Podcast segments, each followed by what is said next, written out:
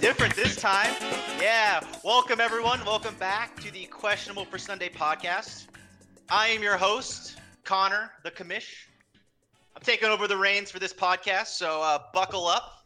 We're doing some little uh, role swapping, something I do sexually in my private life. Really happy I can share this with you guys. Just like every other week, I have my co-host here with me, Eric Erickson. Eric, how are you doing?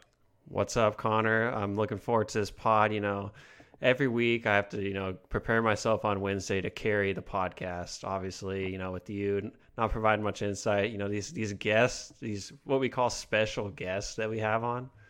I mean, come on, just a bunch of peasants. I mean, mean, last week we had on Hovey. He, he spent like 20 minutes rambling about your address. Like, what is he providing to the pod?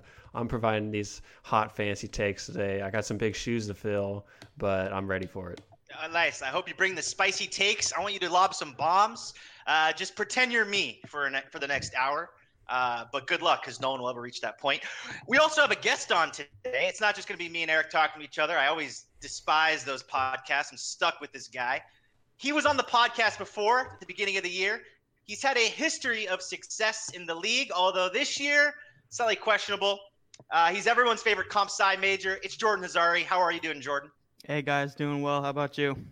How am I doing? I'm doing all I'm, right, man. I'm excited. I'm ready oh. to get going today. Yeah, happy Love to be here. Talk talk some EEIG. Looking forward to seeing how it goes with the new host at the helm. Yeah, uh, yeah. Have low expectations. Jordan, gotta talk to you real quick. If you don't mind, we get started you've been having a little bit of struggles this year so far. Uh, what's been going on? Yeah, man, it's been uh, pretty disappointing. You know, just not a lot of things going my way so far. But uh, you know, surprisingly to maybe surprisingly to you guys, I still think I have a decent team. So it's you know, I I don't think I have any shot at the playoffs, but at this point, I'm doing just damage control, trying to not not take that last place. Good point. And let's keep in mind that the top sorry, the bottom two teams get a bye in the toilet bowl. So it's actually very important to not end up in the bottom two. And actually, you do have a very solid squad. I mean, just a couple of weeks ago, I was a part of a bet that potentially you would make the playoffs based off points. So I actually think your team's fine. I'm not really sure what's been going on. I mean, you had a great win this past week, which we will discuss. Um, but uh, yeah, we'll have to dive right into that. Looking back, first thing we always do, we always talk about the previous week. We always give a quick review, a quick shout out. Coming at you first was the clash of the co-hosts, where Connor steals one over Eric. What a great game, guys! God damn. You know, I thought I was gonna win on Sunday. When Sunday was over, I knew I was gonna lose, and goddamn, I pulled it out. You love to see it. I'm gonna give Eric the floor very, very briefly. Uh, I felt a little bit of hostility coming from him this past week. So, uh, Eric, how did our game go? You know, obviously a, a disappointing matchup. I feel like I got one stolen right away from me. Uh, you know, Sunday morning I wasn't able to watch a lot of football. I've been uh, I've been coaching a basketball team, so Sunday we had a we had a game so at ten o'clock, so I wasn't able to really uh, follow the morning games. But uh, when I opened my phone, looking at the projections, uh, Connor was I think he was projected like 130 and I was projected like 100 maybe. So I was like, well, this thing's yeah. over. And then I really didn't watch a ton of football the rest of the day. Uh, just was kind of tuned off just after my slow start. Um, but you know, the Sunday night game came on, so you know, I was like, let's watch it. And I took a look at the box score, and I was like, well, you know, Connor had some stinkers in the afternoon games, some disappointing performances. So you know, if Dalvin Cook and Michael Gallup have some big performances, I think I'm gonna be right in this one. And you know, because I had Jimmy Garoppolo going on Monday night too, so still some hope uh, going into that game as well. And uh, Cook and Gallup really stepped up to the plate. You know, Gallup gets me a touchdown. Cook as well. You know, right away, Cook is catching lots of passes, getting a ton of yards. Gallup scores in the first half. I'm like, all right, I'm in this thing. I think I'm favored. So, you know, going into Monday night. Actually, let me just stop you right there. Let me just take over. So, going into Monday night, I was I was pretty sure I was going to lose. So, I, I pulled what I call a, a Ben Hazari, which is before the week's actually over, you admit defeat to your opponent, and then somehow your team pulls it out of his ass. Uh, this happened. Ben did this to me. I believe it was back in 2015. We were in the playoffs. Um, and uh, Ben, hey, hey, GG Connor, well played. Good luck in the finals. And then about 20 minutes later, Marshawn Lynch had an 80 yard touchdown run, and I lost. Fantastic. So, of course, Monday I text Eric, hey, man, GG, like, you know, have a good one. Uh, the score was 97.5 to 93.4 going into Monday night. Eric had Jimmy Garoppolo, as he just said. I had Matt Breida and George Kittle. George Kittle was ruled out, which was such a disappointing loss for my team. I thought this was a possibility, so I picked up some guy named Jacob Hollister from the Seahawks, the backup tight end, if you think Luke Wilson's the starter. And I go to trivia. I assume I'm going to lose. Everyone knows I got a trivia on Monday, actually at Breakside, which is where uh, t- I took you guys when we were down in Portland. And, you know, I was kind of watching the game, kind of, you know, participating in trivia. And Lord, Lord have mercy, God exists. Hollister gets a touchdown. Breida doesn't do that well, but Garoppolo has a couple interceptions, a couple dropped interceptions. Should have had more. Couple fumbles, and only has 9.9 points. I end up winning by almost six. It was a gift from Jesus. You gotta love it. You love to see it. Jordan, did you love to see that? I mean, can I finish my story, Connor? No, I was, Jordan, you did just you love to see interrupted that? me. You, you know, I'm I'm uh you know I'm taking Jordan over your role this that. week. Jordan definitely loved I'm to see sure that. Jordan did love to see it, but you know, You gotta love to see it. as I continue my story here, yeah, you know, Connor, I, he hit me with that text, but I was all over it. You know, I already knew what he was doing. He's, you know, trying to pull that jinx on me, trying to pull these these garbage, you know, whatever. He texts me, you know, dear Jesus, goddamn all that Catholic schooling. I want to use my one miracle, fuck world peace, and you know he mm-hmm. got it. But you know, I was watching the game. Second drive, Jimmy G throws a touchdown. I'm like, all right, this thing is over. You know, he already has like eight point eight points or something like that. I'm like, if he can get to 15, I'm solid. And he's already over halfway there, two drives in. So, you know, on Monday nights, I go usually and play basketball. So, you know, it was halftime of the Seahawks game. Hollister had one catch. Breida hadn't done anything. You know, Jimmy G did lose the fumble, but still he had like seven and a half points. I was still feeling real good. So I get to open gym. I'm playing. You know, there's a break in between games, and one of the one somebody there has the game on their phone, and I see that the Seahawks are now up 14 to 10. And so I asked the guy, "Hey, who scored the touchdown for the Seahawks?" And he goes, "I think it was Jacob Hollister." And that's when my night just went downhill. I go to my phone, I open it up. Hollister has like four catches for 45 yards and a touchdown. Jimmy G, who had like seven and a half points at half, now has like four and a half points. I'm losing by like eight or something like that. So, you know, I get home from basketball right when overtime's starting. I'm like, all right, if the Seahawks, if the Seahawks lose the coin toss and the 49ers get the ball, Jimmy G has a chance to drive down, throw a touchdown, all win the game. You know, lots of debate about the the coin toss with Geno Smith. I don't know what the fuck he said, but He said hails from what I heard. but whatever. The Seahawks won the toss. Jimmy G didn't do shit. He fucking scored 9.9 points, same as Aaron Rodgers' bum ass. I lose to Connor. And I know what you guys are thinking. You know, Erickson's lost two games in a row. His team's fallen downhill. I just want to remember, you know, I may I may have lost a couple battles, but the war is not over. I'm still climbing for that championship. You know, I'm like the I'm I'm a great general. You know, I'm I'm one of the best generals in the you know the EIG. I'm like the Ulysses S. Grant of fantasy football. You know, so I still have hopes. You know, that as a strong general, my team's going to win the war and uh, take home the title this year. Not worried about two straight losses. Well, uh, sorry guys, I kind of blacked out there. I kind of just missed what Eric just said. Anyways, uh, yeah, what a great weekend. You know, I think Eric, you know, if you'd gone to Catholic school more often, maybe when you were younger, you know, gone to confession a couple times, I think Jesus would have pulled one out for you. Unfortunately, Jesus never pulls out, and I win. You love to see it. Anyways, on to the next game, probably the most hype game of the weekend. It was the Waste Management Bowl. We had Jordan versus Chris, two of our bottom feeders. Sorry, Jordan battling it out. And actually, Jordan was able to come out on top. So, Jordan, I'm going to give you the floor. Tell me about what happened. You know, I was uh, going into the week. I was obviously really confident that I could take this take this win home.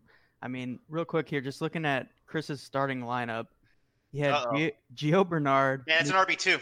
Michael Hardman, Adam Humphries, Darius Slayton, Alex Erickson. That's five guys, all of which are owned in less than 20% of E ESPN leagues right now. So, all starting. he did start in Erickson though, so I want to give Chris a shout out. Shout there. out. Quick shout out starting in Erickson. True, And true, shout true. out Erickson. But anyway, with that lineup, I mean, you know, it was it was pretty obvious to me that was going to be a blowout. And then, uh, you know, the game started on Sunday in that early wave, and I was getting a little nervous because obviously Slayton had the huge game, and then you had Hardman and Humphries each had one catch for a long touchdown. um, so you know that I think that was that 107 was about the most points possible for that starting line to put up. So you know, luckily I was able to put up some points too and come out with the win. Yeah, it's actually kind of crazy. If you didn't have Christian Kirk having quite a field day, it might have been a lot closer. Yeah. Um, but unfortunately for Chris, his team is absolute garbage. Yours is only slightly garbage, so you're able to come out on top. It's quite funny too, scoring 124 points. I mean, that's what the upper echelon of points uh, for the past week. Um, are you concerned about your team down the stretch? I'm really not. I mean, you know, I've obviously been getting a lot of a lot of losses this season, but uh, throughout all of it, I've been pretty confident in my team. So I, I think we'll be able to we will be able to put it get put it together and win one of those last three games, stay out of the toilet bowl. And I actually like that you played Ryan Tannehill. He's kind of had this weird, odd resurgence in Tennessee, uh, which is kind of odd to see. I don't even know how else to describe it. When they sat Mariota, I was like, oh, here we go. We got the Tannehill show. Um, but Tennessee's actually they pulled an upset over KC and they look pretty solid. So uh, looks like good pickup for you, Jordan. Uh, best of luck in the future. Uh, just want to give a quick shout out to Mecole Hardman for not getting negative points this week. But uh, you know, Chris did start a negative score for the second straight week with uh, Gio Bernard finishing with negative 0.7.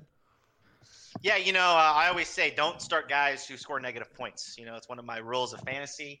Clearly, and I Chris did. has Uh, I started attention. two people this week with negative points against you, Connor. So uh, you're welcome there. Yeah, thanks, man. I really appreciate it. God, you know, I, I really loved the decision making you had this past weekend. It really helped me out. Moving forward, is- we had the You battle. know, of- Connor, I gotta Oh, say, excuse me.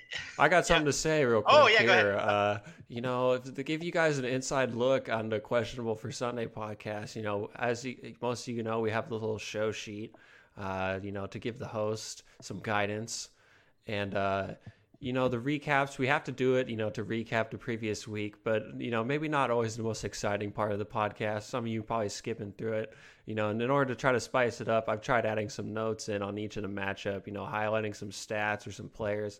And uh, Connor, I gotta say, you're just totally brushing over my notes right now. What's up with that? Well, uh, like like you said, they're your notes. Anyways, looking at the uh, battle of the beauties, as I'm calling it, we got Jerry gets a win over Curtis. Uh, this was actually quite close 110.2 for Jerry, 103.2 for Curtis. Uh, Jerry, that was actually Jerry's lowest scoring week since a 143 to 105.4 loss to Joe in week five. Yes, I just read some notes. Uh, thank you, Eric. Thanks, Connor. We appreciate it. Got to give a shout out. Uh, you know, this is actually one of the games I was watching. Um, if Curtis is able to steal one from Jerry, that would have greatly helped his playoff chances. Uh, Curtis is sitting in fifth place at five and five. He's still in the hunt. Um, he's got a solid squad. I'd say Russell Wilson kind of had an underperforming game with only 16.5 points. He did get uh, a bunch of points from Mark Andrews and Melvin Gordon, who's having quite the resurgence. Uh, RIP, my bet with Eric about Giovanni Bernard. Uh, looking at Jerry's team, though, I mean, he's just too good. He's got Nick Chubb. Fortunately, he started Alexander Mattison and was still able to win. Lamar Jackson with 33.3 points literally cannot be stopped. He's looking like almost one of the front runners for MVP this year. Um, I think everyone's talking about Russell Wilson um, or Christian McCaffrey, but I think Lamar Jackson's the dark horse. He's been leading a really good Baltimore squad to a lot of recent victories. Getting Tyreek Hill back so late in the game, even with such a great record, I really think that Jerry's team is absolutely fantastic. Even with an absolute goose egg by Cooper Kupp, he was able to get a victory over a very skilled opponent. So uh, clearly, Jerry is more attractive than Curtis. Looking forward to our next I just game. gotta say, you know, Oh, sorry. Yeah, go. Yeah, sure. you know, Connor obviously Go it's his it. first time hosting. He doesn't even give any time for his guests or his co-hosts to give their thoughts. Just wanted to uh, kind of agree with some of the sentiments there. I really think Jerry is proving himself as the front runner for the EIG championship. As you said, he scored 110 points this week. That's one of his lowest scoring outputs in a while. That's still uh, more than a lot of our teams are scoring on average, and that's what you said. One of his best players, Cooper Kupp, scoring zero. So I really yeah, thought this was team uh, an impressive performance for Jerry. It was more in my team by you know just a few points, but uh, you know I had multiple guys score less than zero. Jerry only had one, so you know step up, Jerry. You gotta have, have more guys score uh, negatives. Uh, actually, he had no one scored negative. He had someone scored zero, but who's keeping track? Anyways, um, looking at the next game we have, uh, we had, I'm calling it the Prince versus the Popper. It's Hobie versus Joe. I'm not sure which one's which. Uh, but we had a quite the resurgence from Joe Mixon. Hobie was able to take it 117.6 to 107.9. Hobie led by Joe Mixon, Chris Carson, Michael Thomas having great games. Uh, Joe, you know, I'd say he got a bunch of production from Dak Prescott with 25.8 points. Uh, a little disappointed from Chris Godwin, Alvin Kamara only getting about 10 and 11 each. Uh, you really want your star players to be scoring over 15 points in half PPR, especially with how deep we are um, with so many flex spots. Marlon Mack, I'd say, is kind of starting to unperform, a little fall off. some hit some type of cliff. Not sure what's going on there. Even with 19 points from the Rams defense, Joe was not able to pull it out. Um, as Eric noted in the in the notes for Joe, Montgomery falls back to earth uh, in Prince six points. Uh, really thank you for that, Eric. Hey, uh, Jordan, what do you think about uh, Hovey versus Joe this past weekend? I thought, you know, it was. I thought it was pretty expected. Hovey's team's been on a heater, and he was just able to continue that. He's on a four-game win streak now, so you know he's looking pretty scary coming into the playoffs here. He is. I think uh, Hovey, I think, is, has the second strongest team. Actually, a couple weeks ago, I think I said I wanted to have his team instead of mine, or I thought it was the second best team behind mine. Sorry, I've been drinking a lot. It's hard to remember. Either way, I, I only have good things to say about Hovey's team. It's very solid. Uh, this is an unfortunate loss for Joe, who's still in the playoff hunt at five and five, uh, rounding out the league in sixth place. But you know, this late in the game, uh, it's actually quite crazy. We will have a segment later talking about a quick playoff picture, but it's crazy about how many teams are still in it. You'd love to see it. Um, looking at the next game, we had the scrimmage of the sophisticated. It was Ben over Tristan. For some reason, I don't really know why, but I think of Ben and Tristan as like sophisticated people. Uh, not really sure. Uh, probably because I don't know him that well. Looking at Ben, you know, this guy traded for Aaron Jones. I don't know what kind of idiot gave Ben Aaron yeah, Jones, dude. but he's been who was the owner who you know who's that general that traded Aaron Jones? Seriously, yeah, definitely that? was. Might have been fighting for the Confederacy. Who knows? Also coming in uh, big for Ben was Kyler Murray, 26.6. That was a great pickup in the draft. I think that Kyler Murray and Lamar Jackson were two of the one or two dollar quarterbacks that you could have drafted who have been overperforming and doing very well. He had Amari Cooper get 26.2. Entirely, his team was the top scoring team at 145.3. Tristan falls. He can only put up 82.9. Uh, there's not a whole lot to talk about this matchup. It was an absolute shellacking. Um, once again, I think Ben, his team has been rising the past couple weeks. Um, I think he's one of the guys who could easily, if he can get to the playoffs, which I think he will, he could do some damage. And I don't want to play Jerry, Hovey, nor Ben. Those are the three guys I'm trying to avoid. Uh, looking at Tristan's team, I mean, he had a big game from Golden Tate, and that's about it. Um, Devin Singletary had a couple nice games previously. He kind of falls back down to earth. Was that part of your notes, Derek? Oh, okay, it was not. Um, Le'Veon Bell is also doing okay, but I mean, there's not a whole lot to talk about. Uh, any further. Looking yeah, at our, uh, I guess gotta oh, say, sorry, uh, Eric. Tristan's, uh, just, Tristan starting Jason Witten as his tight end. You know, I think uh, Tristan's chances of making the EIG playoffs are about as good as Jason Witten getting an announcing job whenever he retires. Uh, wow. All right, cue the joke bell there. Yeah, uh. Wow, we're moving on here. I'm going to take killer. over wow. here, going into uh, our last actually, matchup. No, okay, looking going into our last game, we had the Toronto Teabaggers, uh, one of my favorite names, beating Kyle Davis. Shout out Kyle Davis, Andrew McCory. 115.8 to 77.6. Spencer had a really big day from Derrick Henry. Um, I mean, such a big day. I might just want to trade him away after that. Uh, he also had a really big day from the 49ers, who were able to get another touchdown. So, I mean, the Seahawks that was a great game on Monday. I don't want to talk about it again too much, but besides any fantasy relevance, that was just such a good game. Is even better by the fact that I beat Eric. Looking at McCory's team, 77.6 points.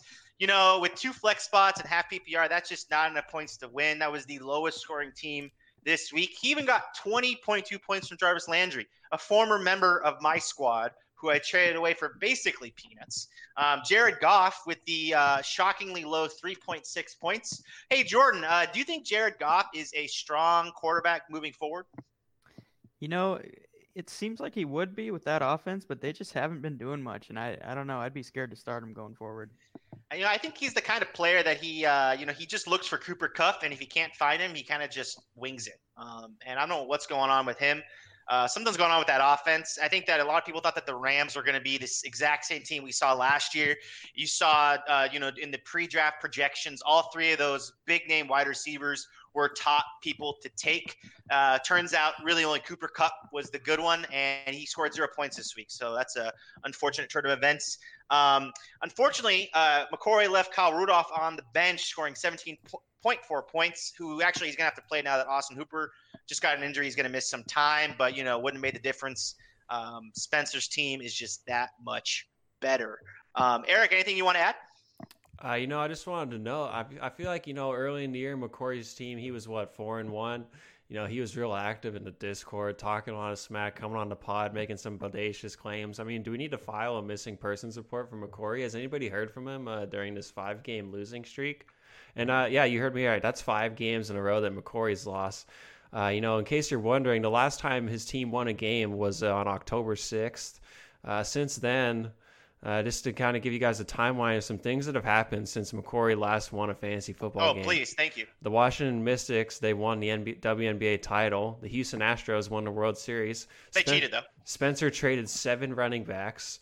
Basketball season, both NBA and college have uh, tipped off since then. Connor the Mercurius, he found a full time magician gig at Dave's Killer Magic Shop. They have great benefits. Uh, you know, Chris moved from his sewer in San Diego to a dumpster, and ah. Jerry, I heard, changed his hairstyle six times straight shade. Uh, for those of you at home who don't know what the word bodacious means, it means audacious in a way considered admirable. So actually, Eric, by saying he had a bodacious claim, you were actually admiring his claim. Wow, what a turn of events. Anyways, hey, I just want to point up from too, last week. Uh, hey, Jordan, what do you want to you want to wrap it up with something? Real quick, I just want to point out uh, with McCory, he started Robbie Gould at kicker, who was ruled out before the game. Now, I know this game, this fantasy game was probably over before the Monday night game, but at this point in the season, we got plenty of guys going for that six seed on points. So that's that's kind of inexcusable to leave a, a kicker who was rolled out in your starting lineup. I mean, you had plenty of time to to put in his replacement. So that's yeah, not, come on, on I get it together. Great point. Actually, that's quite. It's been a rough. It's been a rough season for AMAC. I, you know, I'm gonna pile on him here. Uh, you know, um, I'm a gambling man, so I'm in a super contest. For you guys who don't know what that is, uh, you pick five games each week against the spread, and uh, you get points for wins and uh, half a point for tie. And so each week you're picking games. And uh, so far, uh, Andrew's also in that super contest. Uh, so far this season, he's 17 wins, 32 losses, and one tie in uh, 10 weeks of picks. So uh, some real solid football knowledge displayed by McCory there. Hey, McCory, here's some advice. next time you're choosing which teams are going to win, flip a coin because those odds are better than the ones that you're picking. Um, also, wanted to add really quickly that uh, Jordan had a note. Uh, I was going to glance over it because I'm of the believer that the Questionable for Sunday podcast never makes a mistake. But at the same time, we always search for perfection. So, Jordan, take the floor. Yeah, I mean, first of all, I just want to say I really enjoyed the uh, EEIG trivia segment from last week because you know, I've I've been taking a lot of heat on the pod over this season, and deservedly so, the way my team's been doing. But it was nice to kind of relive the glory days with that 07 team that was so dominant. Um, but anyway, along those lines, I got a text from Spencer yesterday, who was listening to the pod. So shout out Spencer if you're listening. Shout out Spencer. Again. What up? Um, but he was kind of heated about uh, the heat, the you know, the shots he was taking for for that uh, Losman for Moss trade because according to him, it wasn't just Losman for Moss straight up. It was Randy Moss for J.P. Losman and Lee Evans. So you know, clearly that makes the trade a lot more even, right? Who the hell is Lee Evans? Lee Evans, Lee Evans he was the number one receiver for the Bills, uh, you know, back when JP Losman was quarterback. That, uh, yeah, he's he's going for that Bills stack there. That uh, that 2007 season, Lee Evans had 849 yards and five touchdowns, so pretty much just as good as Moss with the 1523. Yeah, almost got there. Wow, that's embarrassing on our part. Uh, next time we do trivia, Eric, can you not make such a mistake? Yeah, Jesus. I mean, my 2007 knowledge not quite there. Uh, yeah, my 2007 knowledge is about as good as Joe's Excel math skills. That's true, actually. Uh, both of those suck. Also, I want to talk about something very quickly. Um, uh, Mr. McCory and I were talking trades last week. Uh, everyone knows that I've been looking for running backs all season. In fact, I've been trading for running backs, and they all suck or get injured terrible. Anyways, we were talking about possible trades. Um, and uh, you know we were going back and forth and uh, you know i was trying to you know talk about some players and he basically said something like basically i'm screwed. See y'all next season. And i was like dude you're not screwed because you're in the points right you're in the playoffs right now based off points. And he's like am i? Question mark question mark question mark. I'm so down. I have no idea. Lol and then in all caps there's a chance. Um, and then he proceeded to not respond to any of my trade requests, which is a damn shame. Uh, but unfortunately, after only scoring 77.6 points this week, McCory, you are no longer in the playoff hunt. So uh, maybe you should have traded with me. That might have helped you out. And, uh, you know, a big day from his kicker, you know, could have gotten some more points there, you know, potentially uh, could have major implications as we come down to playoff race. And I just want to say good luck making a trade with McCory because it's probably the hardest thing in the league to do. Thanks for that. Anyways, going on to our next section, we have a daily fantasy. Uh, what does the S stand for? Daily fantasy sports. Really? We have to have a sports in there? Ridiculous. Uh, we have a daily fantasy sports recap from Eric. All right. Uh, so Hovey took down the FanDuel contest this week with a score of 147.42. Jordan was uh, close second. I think he had like a 143 points. Um, so just edged him out there. Hovey led by Winston, Mike Thomas, Golden Tate, Derrick Henry, and he uh, takes home 25 bucks. So a shout out Hovey. Um, and there's going to be another contest this week. Uh, so just make sure you Venmo me.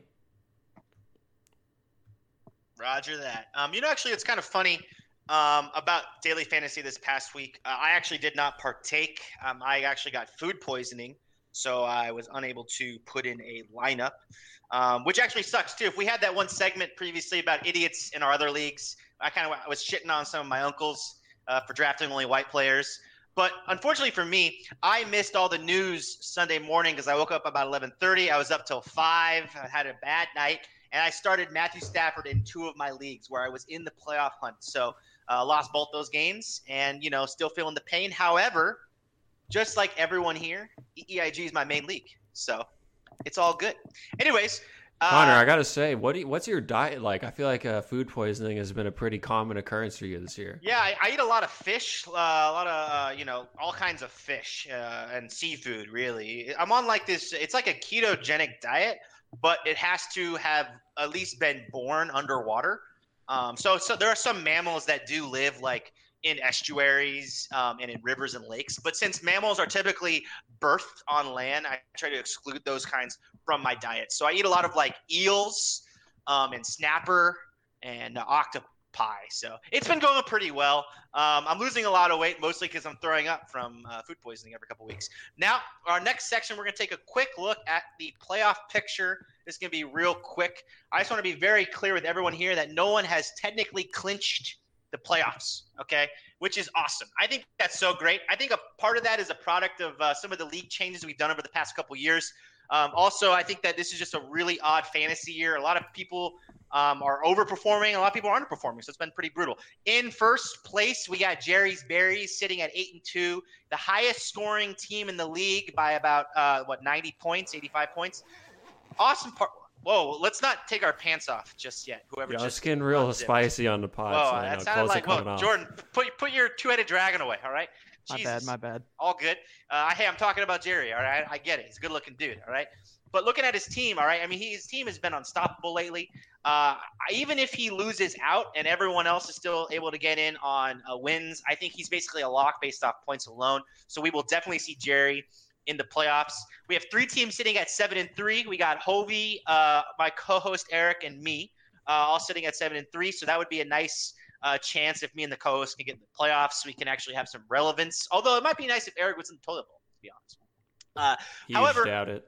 Hovey has about 100 more points than you do, Eric, and about 150 more points than I do. So, regardless of how he does the next three weeks, since there are only three weeks left in the season, I think he's basically a lock based off of points. As everyone knows, the sixth spot goes to the highest scoring remaining team. The first five go based off of record. Um, looking at uh, uh, the next group of teams, it's just Ben at six and four. He actually has the third highest scoring team. So I think that Ben is also most likely a lock, um, unless something actually shits the bed. He has about the same points as Eric, but a little bit higher. And looking at, we have two teams that are five and five. We have Joe and Curtis. Um, and actually, uh, Joe has the points uh, tiebreak over Curtis currently. So it's kind of nice to see that the top six teams that we have, uh, Jarek, Jerry, Eric, Hovey, Ben, Joe, and Connor, also have the six best records. Um, we implemented that points rule a couple years ago to make sure that you weren't getting absolutely screwed, but putting up a ton of points so you'd still make the playoffs, even if you, you were making the correct fantasy decisions. It's nice to see that they, while that rule still exists, uh, you know, it's not going to be that dramatic this year. So you got to like it. Um, Yeah. Now, oh, you have something to add, Eric? No, I just agree with that. You know. Oh wow, you disagree? Wow. No, I got, Just but I do got agree? something to add. You know, I got to take. You know, I definitely uh, looking at those top two spots. I definitely think you know Jerry's. You know, his team's been dominant. I feel like he's going to lock up that number one seed. I also like Hovey's team to uh, take home a first round bye as well. Just looking at, uh, you know, this week he plays McCory, give him a win already. Next week he's got Tristan. That's going to be another win. So I think, uh, you know, Hovey's going to be uh, uh, looking pretty that first round of the playoffs, sitting at home watching everybody else duke it out. It's true. Also, I want to add very quickly that while I am fifth in points scored, I did punt a week. That just goes to show you how good my team is. Hey, Jordan, if you had to choose a team that besides Hovey or Jerry to win it all, who do you think has the best squad who could potentially take over some of those top hitters? I might actually go with Ben's team. He's been putting up some points lately, so I wouldn't be surprised if he if he keeps climbing that points standings and gets in there. It's true, and it's also nice when uh, your points against uh, are still under a thousand. Ben's been playing some good fantasy defense this year. Right. Probably helped him a little earlier in the year. Now his team's heating up, so you get some of those early wins. You always love to see it. Um, now, as we always do on the Questionable for Sunday podcast, uh, we just want to thank some of our sponsors. Uh, you know, they keep us afloat. They allow us to do this full time. I quit my job two weeks ago. Uh, I didn't even leave a note. I just like didn't show up. I think Eric did as well. Uh, probably not the best decision for you, Eric the bun in the oven. Anyways, we do have an advertisement. Yeah, kid on the way, but no, we got sponsors uh, helping us out, putting money in our pockets here. Uh, but yeah, thanks, Connor. Uh, we got an ad here. You know, hey guys, it's Eric here. You know, you know who it is. But uh, did you know that 40% of all Americans are circumcised? That number actually increases to 80% if you only include males. Circumcision is a practice that has existed for thousands of years and was first documented in ancient Egypt although the true origin remains unknown. Various theories have been proposed as to its origin, including as a religious sacrifice and as a rite of passage marking a boy's entrance into adulthood. It is part of the religious law of Judaism and is an established practice in Islam and some forms of Christianity. I can tell you right now that I am circumcised and I love it. You know, I don't know about Connor and Jordan, but you know, I'm just speaking for myself here. But the fact that I can't feel the tip of my penis opens up a world of sexual possibilities that I could have never imagined. Not only does circumcision reduce the sense of feeling on your prick, it has been shown to have numerous health benefits. Unfortunately, 20% of American men go the way of the gentle Gentile and still have an intact and functional foreskin. The World Health Organization debates the precise function of the foreskin, which may include, quote, keeping the glands moist, protecting the developing penis in the utero, or enhancing sexual pleasure due to the presence of nerve receptors. And while the cool kids already got theirs removed years ago, at least three members of the EEIG still have an intact foreskin. Boys, this one's for you. Introducing the My Badonk Badouche for men with foreskin. All you know and love about the My Badonk for men, now with the foreskin retractor. Don't let that retractable muscle tissue prevent proper cleaning of your urethra. Just extend your shaft, tighten the foreskin retractor onto the base of your penile member, grab the leverage cables, and pull back your foreskin. Now your manhood is ready to be washed by the My Badonk for men. Remember, insert the 10 inch stainless steel nozzle into your your urethra and start to pump the soap container. And in less than 30 seconds, that's right, 30 seconds, your knob will be as shiny as a baby's head after childbirth. It's that simple. Struggling to wash your groin before you go to the office hours of that sexy Puerto Rican professor who definitely hits on you during differential equations? Don't let an intact foreskin prevent you from having a good time. Walking on your wife in the shower and decide you want to relieve, relive your honeymoon? Just attach the locking mechanism to the base of your member, pull back the leverage cables, and she will be begging to cleanse your cock in no time. So, guys, go to www.mybadonkbadouche.com slash mybadonkbadouchermen slash foreskin retractor and use the promo code EEIG for 4% off your next purchase. If you happen to be one of the unlucky members of the EEIG who still has your foreskin, that's no excuse to have a dirty wiener. With the simple tactile lock, locking mechanism, the foreskin retractor is a must own for any uh, genital household. Go get yours today. good job, Eric. Wow. really good job, dude. Sorry, dude. Really good job, dude. Great reading. Uh, Awesome. Yeah, so uh, just like Eric said, guys, please support the podcast. Uh, go to uh, www.mybadonkbidet.com. Check out all their array of products. Um, if you need to get yourself a mobile vaginal douche or a penile douche or a foreskin retractor or just your regular old bidet, uh, use the promo code EEIG for 4% off uh, and make sure that you are a uh, clean person. Awesome. Anyways, all right, moving on to our big segment of the week. I'm calling this Wife Swap Dirty Harry Edition. We will be going over every single trade that's occurred in the EEIG League so far. We're going to go over the winners, the losers. Now, there's four options if you ask me. Either one team won, the other team won, both teams won, which is the unlucky version, or nobody won. Because at the end of the day, if a trade is so bad, literally everyone loses. I before we start, I just got to say, I think I'm like losing some liquids after crying for the past five minutes. Uh, but I just want to say one thing. I've been so impressed with this league this year. I think that last year, and actually, you know, going back even farther, we definitely have not had that many transactions. I think people are concerned about being embarrassed about having a bad trade. Like, God, imagine trading away a top five running back in Aaron Jones. I mean, that's just embarrassing or people are you know concerned like oh i don't really know how i feel about this. If this person's offering me a trade what do they know that i don't know? Um, and actually i don't want to give myself all the credit but i do think that i called it at the beginning of the season. By increasing uh, our starting roster to add a flex spot and adding a bench position i think that added a lot of flexibility to people's rosters which allowed for a lot more trading and haggling which is uh, i think it's awesome. It increases um, the league engagement and it just makes the league a lot more fun. So, anyways, going you know, back, so it just shows Connor we should probably you know think about uh, removing kicker and defense, and then adding uh, maybe some more flex options. Just Anyone throwing it that? out there I think I uh, missed into that. the universe. yeah, what people don't understand is that like I have Joe and Eric in my ear all the time, like asking for rule changes, you know, and basically I have to filter out their good ideas from the bad ideas and kind of you know expand that out to the league. So uh, yeah, that's an idea that no one's heard before because it's not a good idea. Uh, anyways, first trade of the year happened on September 17th. Uh, the refrigerator for a refrigerator. Joe receives Baker Mayfield, Cleveland quarterback, and Ben receives Vance McDonald, McDonald Pittsburgh tight end. Now, this was at the beginning of the year when everyone thought that Baker would be actually be good and that Vance from Vance Refrigeration would actually be good. Actually, I was on the Vance McDonald hype train. Not gonna lie, I actually totally bought the hype.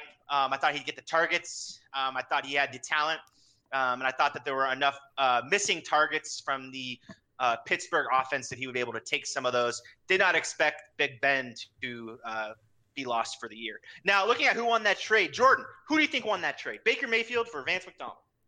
I'm gonna say nobody. I mean, neither of these guys are really startable fantasy options, and they haven't really been all season. However, I did see that uh, Connor, you just picked up Vance McDonald this week for two bucks. So uh, maybe you know something that we don't. Uh, no, I don't actually. I just have no other options. So thanks for bringing that up. Eric, how about you, man? Who do you think won this trade? Uh, I'm going to agree with Jordan here. I'm going to say nobody. As uh, Jordan noted out, Vance McDonald is no longer on Ben's roster. He's on Connor's. Uh, Baker Mayfield, I don't believe, is rostered either. So uh, neither of these players brought much value to either team here. Uh, Connor, I got to say, I also had a ticket on the Vance McDonald hype train, so I was with you there and uh, pretty disappointed in what he's done this year. Yeah, it has been a little disappointing actually. In a different league, uh, I actually drafted him as my lone tight end, which did not work out well, and I proceeded to drop him and pick him up about four times. So, kind of a running joke. Uh, I also think nobody won this trade. I think this is based on a lot of speculation, and unfortunately, uh, neither of them panned out. So. Unfortunate. Looking at the next trade on September 21st, which is my sister's birthday, we have the one syllable name first. Uh, sorry, one syllable first name swap we had Hovey receiving Joe Mixon and Will Dissly, and Joe receiving Zach Ertz. I thought this was the first trade that actually mattered. I didn't really think that the Vance for Baker trade was that important. Um, you have Hovey here, who's actually taking a running back, which is you know uh, worth their weight in gold in our league, but losing a lot of value with Zach Ertz, who's been a proven top five tight end. Now this is actually before Will Dissly really started to go off. I mean, obviously he had a great beginning of the year last year and got injured. So I think he had a, I think this might have been like the first week of the season. So um, hey, Eric, who do you think won this trade? Uh, you know, I'm going to say both of these guys won this trade. Uh, maybe lean towards Joe a little bit, but I still think it was a great trade for both teams. At the time the trade was made, I thought it was a great trade for both teams. Hovey, um, with some issues at running back, adds Joe Mixon. Um, you know, as you mentioned, it was early in the season, so higher hopes for Joe Mixon at the time. Joe got a, a stud tight end, Zach Ertz. Obviously, Ertz and Mixon have been a little disappointing, um, but you know, start looking like things may be pointing up for those guys. So, still looking okay for both teams. Yeah, you know, I actually, I, I, think I agree with you a little bit. I think this definitely leans Hovey's way if Will Dissly does not get lost for the year. Um, Jordan, what do you think? Yeah, I agree with all that. Had had Dissly not get gotten hurt, then I'd say it'd be a pretty clear win for Hovey. But um, you know, since he is hurt, I'm gonna say Joe won this trade just because you know both those guys, Ertz and Mixon, have been underperforming, but have kind of stepped it up a little bit recently. And I just think tight end is is uh you know such a shallow position that you kind of put a premium on those guys you can reliably start every week. It's true, very true. All right, looking at our next trade, happened on the uh, October second. This is the uh, Connor finally gets his RB two uh, round one. Uh, I traded it away Jarvis Landry and Nyheim Hines, which actually is a big deal. For those of you who don't keep track of my team every year, I feel like there's a couple names that always tend to pop up on my roster. Jarvis Landry is one of them. Um, I was really a big fan of him when he was on the Dolphins. He always gets a lot of targets. Uh, I think he led the league in receptions a couple years ago, even though he had nowhere near as many yards as he should have because, you know, just dink and dunk type deal. But uh, you know, I was ready to get rid of him. I really needed an RB two, and let me tell you who I saw. I saw Chris Thompson. But Corey gave me Chris Thompson, who was a guy I was targeting. I'm a big fan of him too. He's been on my roster a couple years, pass catching back for the Redskins. He also threw in Phillip Dorsett just to put a little sweetener on the deal. And uh, you know, looking back though, I got to be honest. I got to give this trade to McCory. Um, out of the four players, I mean, Chris Thompson, uh, the first running back I traded for, he got injured the next week. Uh, I think that Phillip Dorsett, I ended up trading him away a couple weeks later, has been a little bit non-existent since then. The only serviceable player has been Jarvis Landry, so you hate to see it.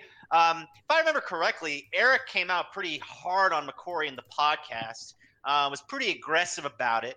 Um, Eric, has your have your feelings changed? I mean, not really. I mean, McCory won the trade, but just kind of by default. Chris Thompson, obviously being injured, never really being a player you could start, obviously hurts you in this deal. Phillip Dorsett, you mentioned you traded later. Not like he really would have given you much value anyway. Um, Jarvis Landry, really the only player who's done much of anything in this trade. I mean, Nyheim Hines, he's not even rostered anymore. Uh, Thompson, I would say, is almost droppable at this point, just given his health and now the crowded backfield in Washington. So uh, you got to give it to McCory just by default here. Obviously, hindsight and looking back now, you, uh, things may have changed, but kind of an inconsequential trade either way. Yeah, speaking of dropping Chris Thompson, I did that earlier for a kicker. Now, Jordan, please tell me that you think I won this trade. Nope, I'm gonna stick with McCory here. I mean, pretty much agree with what you guys said. Landry's been decent, and everybody else is kind of done nothing. So. Yeah, I think if I was a superhero, my power would be like finding low end wide receiver twos. I don't really know what it is, but I feel like my team's full of them. All right, moving on to our next trade. Uh, this one happened on the 5th of October. Uh, the secret gem, as I call it. I think when it happened, we all were um, kind of on the border. It seemed relatively fair. Um, I think that um, it, you know, it was one of those trades where you have a big name going for two players, and Odell Beckham Jr. has definitely underperformed this year. Um, ben actually traded for Aaron Jones and Diontae Johnson, which was an awesome pickup. And Eric received Odell Beckham Jr., um, who has definitely not lived up to the hype. Aaron Jones, as everyone knows, has been essentially a top five running back this year. Um, running really, back three at this point, if in case you're uh, keeping track at home. Uh, I know Eric is. Uh, speak of the devil, Eric. How do you feel this trade went down? Okay, here we go. Uh, you know, at the time I made the trade, I was obviously very happy with the deal. My little thin at wide receiver at the time. Aaron Jones is my third best running back, so I was able to get who I thought was going to be a you know a wide receiver one in, in exchange for the worst of my starting running backs. You know, I threw in Diontae Johnson as kind of as a sweetener, hoping it would uh, help Ben uh, take the deal. But you know, I just want to say, I know you, I know what you guys are thinking out there. You go, oh, Eric, what an idiot! He traded Aaron Jones, RB three. You know, I'm just gonna put it out there. I was trying to trade Aaron Jones all since the beginning of the year, and all you guys were laughing at me at all my offers I was making you, telling me how much Aaron Jones sucks and how it was ridiculous what I was trying to get out of offers for you guys. So just to say, all you guys can fuck off because now that he's RB three, you all wish you had him on your team. Uh, besides Ben, he's the only one that doesn't have to fuck off because Ben does have him on his team. Strong words from someone who just lost a pretty big trade. Uh, Jordan, how do you think this trade went? I'm gonna let me guess. You're gonna say that actually Eric won this trade. Eric definitely did not win this trade. Although when the trade happened, I thought it was a big win for Eric because you know at the time, Aaron Jones I thought was maybe the best sell high candidate in the entire league.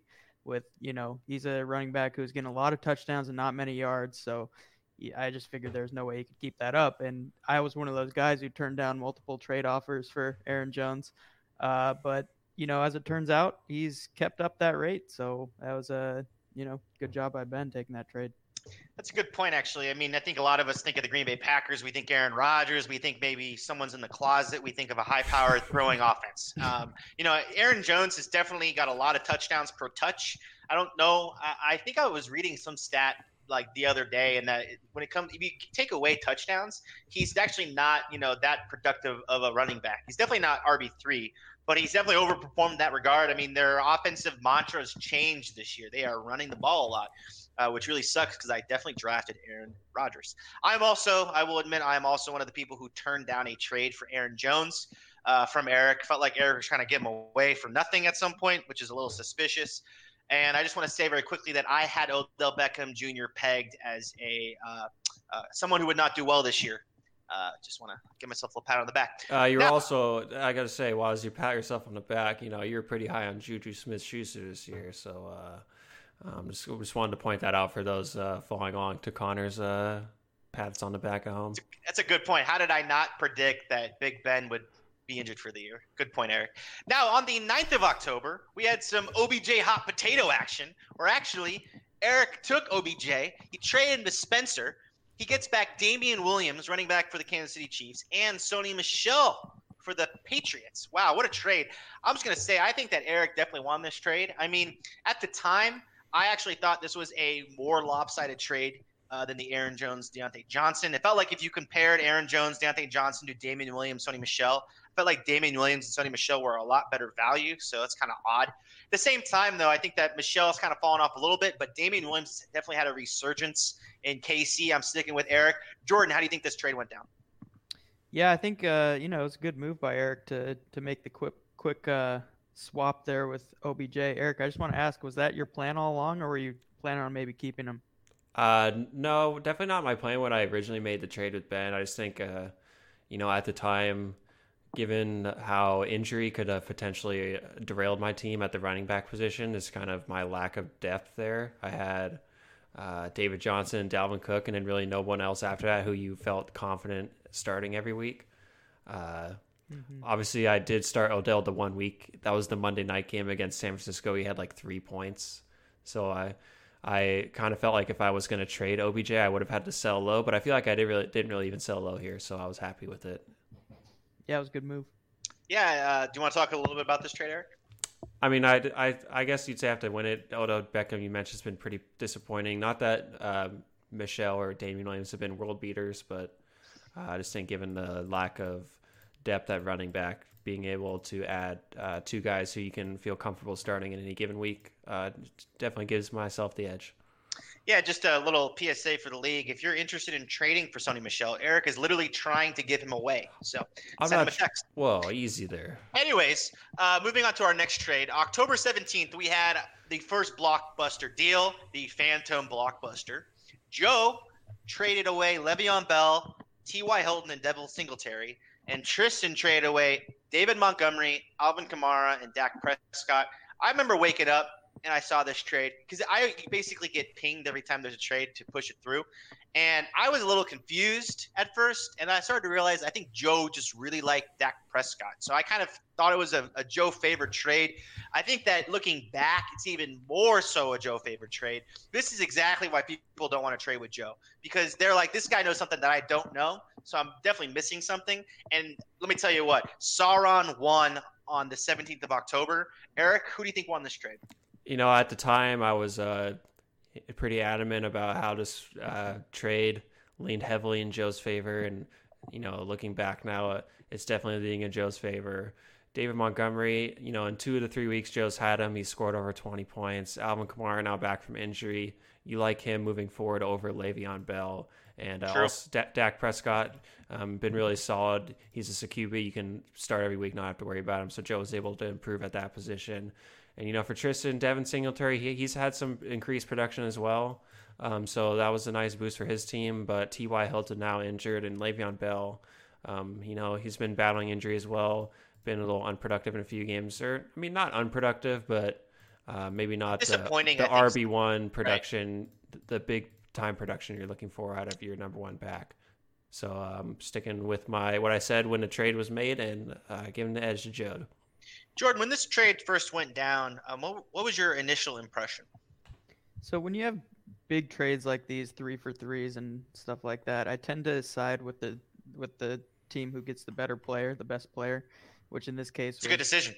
Yeah, which in this case was Kamara. So I'm going with Joe. I went with Joe when it went when the trade went through, and and now I'm sticking with it. But I do like Bell going forward though, just because the Jets have probably the easiest schedule in the NFL going forward. So who knows? He might go off coming in this uh, second half here.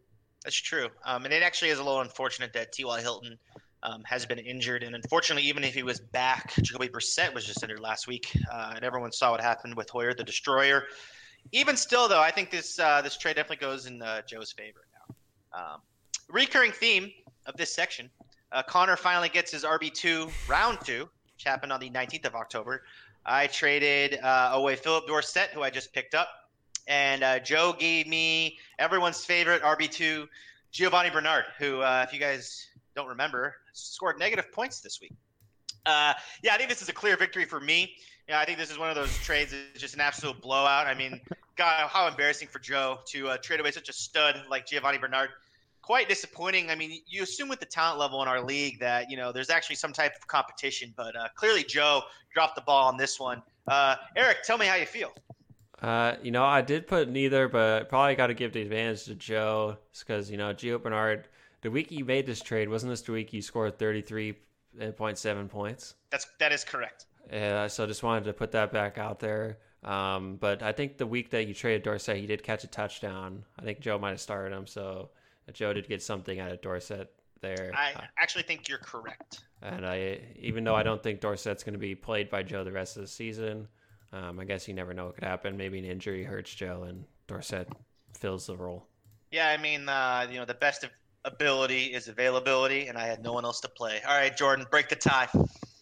Listen, Gio's gonna ha- end up with a better season than Melvin Gordon, right?